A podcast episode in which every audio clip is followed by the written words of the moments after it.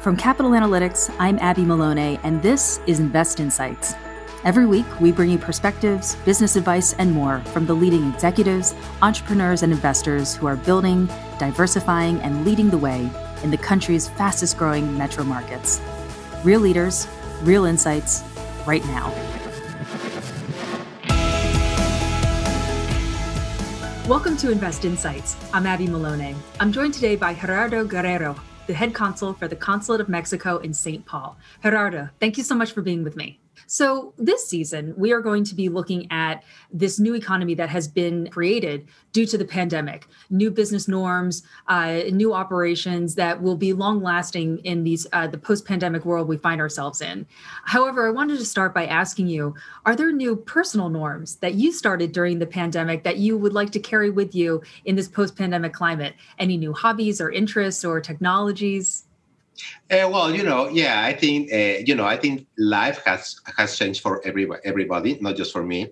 And you know, I think that uh, after the pandemic, I became like more disciplined, even for my personal life or working, mm. for example, uh, because you know, actually, uh, a lot of things are like this. But for example, like Zoom, we had to do a lot of homework uh, sorry, home, home office, for example, and you need to, well, you know, I don't know, maybe for Americans it's not the same, but Mexicans, for example, are not very used to do home office. So we had like really to, you know, be like very disciplined to to to do your job in at home, and also, you know, I realized that I used to do things that were very normal for me that I gave that as granted naturally naturally granted. But you know, once that after we uh, had to be locked at our houses, it's like, uh, for example, I realize, for example, how important is reading. You know, for example, I I, I love to read, mm. so you know, I spend hours and hours reading, for example, and also I read a lot of things that I I didn't have time before to to read. So you know, I realize, uh, you know, that it's not if you are locked at, at home that you are going to be like boring or you know it's like you know eh, des- desperate because you are at home you have a lot of things to do at home uh, fortunately, uh, now we had Netflix, for example. Mm-hmm. So you know that's a great source uh, of, of entertainment for everybody. Yes, so you know, I was capable to learn that you can enjoy time even in hard times and I really want to keep that. I want to keep positive because uh, you know this has not end. Uh, this keeps going, and we need to learn a new way of life. When people think about Minnesota, the Mexican community might not be top of mind, but despite there being 100 years of history between uh, the two areas and 300,000 people strong. From your perspective, what needs to change in the future to increase visibility and profile of the Mexican community within the region? You know, I think that we need to be more vocal about the contributions of the Mexican community in Minnesota. Uh, as you mentioned, uh, in, in Minnesota, there are about 300,000 uh, people of Latin origin, and of those, 80% are of Mexican origin. So we need to be like more vocal, you know, about the contributions of, you know, the Mexican community. You know that Minnesota is a place that received more Somalis, for more Somalis refugees in the world. And in Minnesota, they have like an infrastructure and they have a lot of programs for these people. Uh, the Minnesotan authorities, for example, recognize the contributions of the Mexican community to the economy of the state, but not just of the, to the economy of the states, to, to many other things. But they haven't done enough, you know, to have a uh, public policies, long-term public policies for these mm-hmm. communities. And the pandemic, uh, 2020 was like a watershed Mm-hmm. Uh, it was, you know, like, you know, that we re- realized that we really needed to, uh, you know, uh, start working in public policies for this community.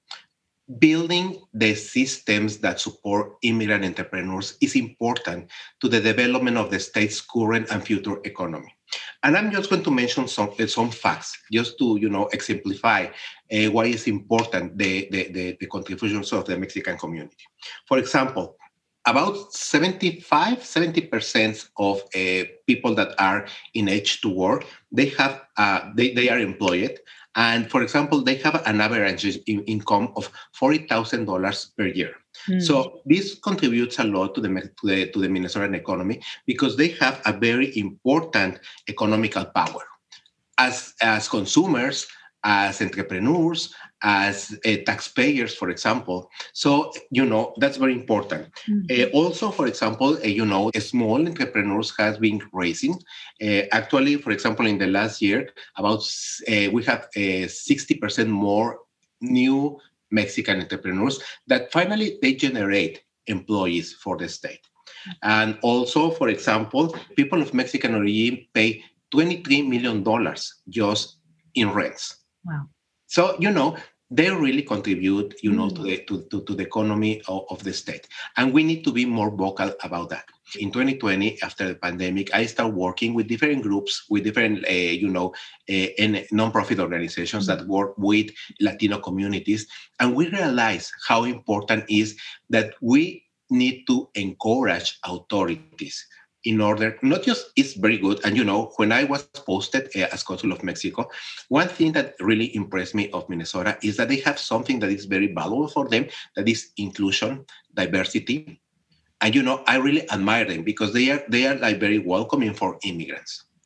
And uh, you know and i'm really celebrate that they are they have built these policies for some communities like the somali or the Hmong community.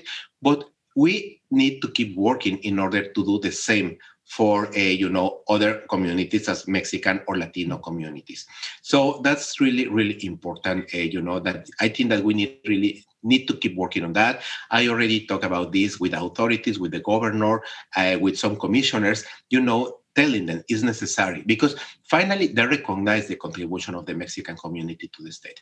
You know that even uh, in 2020, even President Trump admitted that uh, Mexican workers were essential because they keep they kept working in agriculture in the agricultural field. They kept working in meatpacking industry. You know, so thanks to those people, we had food in, in our tables, and we need to be fair yeah. and recognize that.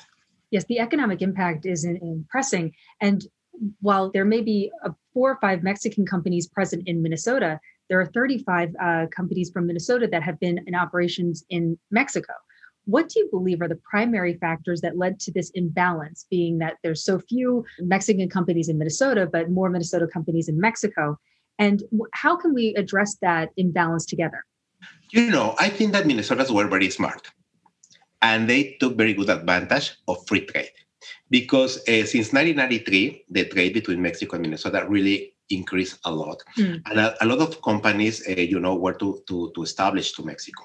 But you have companies that have been in Mexico for many, many years. For example, 3M has been in Mexico for more than 70 years, for example. It's not something new. And, you know, is you have in Mexico Medtronic, you have Ecolab, you have, a, uh, you know, Cargill, you, you have a lot of companies. But, you know, I think that in Mexico, what we have missed is our entrepreneur people needs to be educated. Mm. Minnesota is like very, geographically, Minnesota is very far away from Mexico. We are very north. Uh, even uh, you know, uh, for Minnesotan people, it's like uh, they are more used uh, uh, to their relationship with Canada because they are border to border. So they everything is like you know very natural. And for Mexico, the entrepreneur people see Minnesota that, that is like very far away. Yes. But we need to educate people in order to let them know that they have investment opportunities in Minnesota. And that's very important. For example, and I think that we need to take advantage now. We took advantage of the old NAFTA, and now we need to take advantage of the new USMCA because this brings new opportunities for everybody.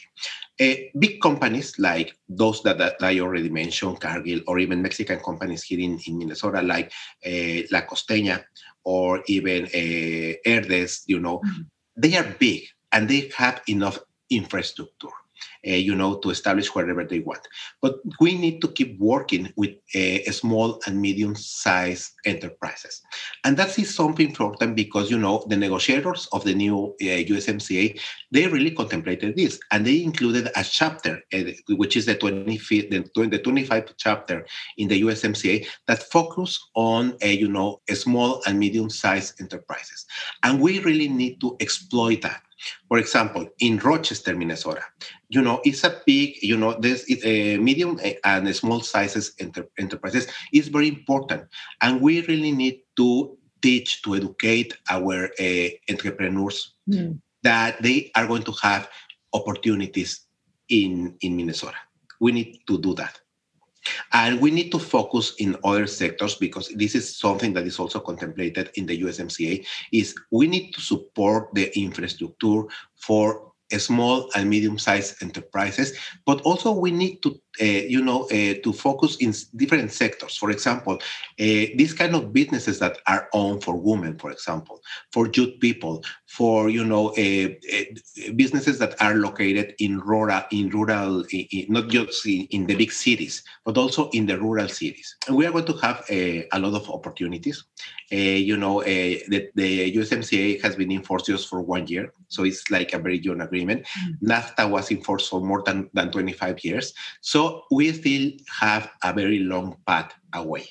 But we need to, uh, you know, in Mexico, I think that we really need to educate our entrepreneurs about the opportunities that Minnesota offers.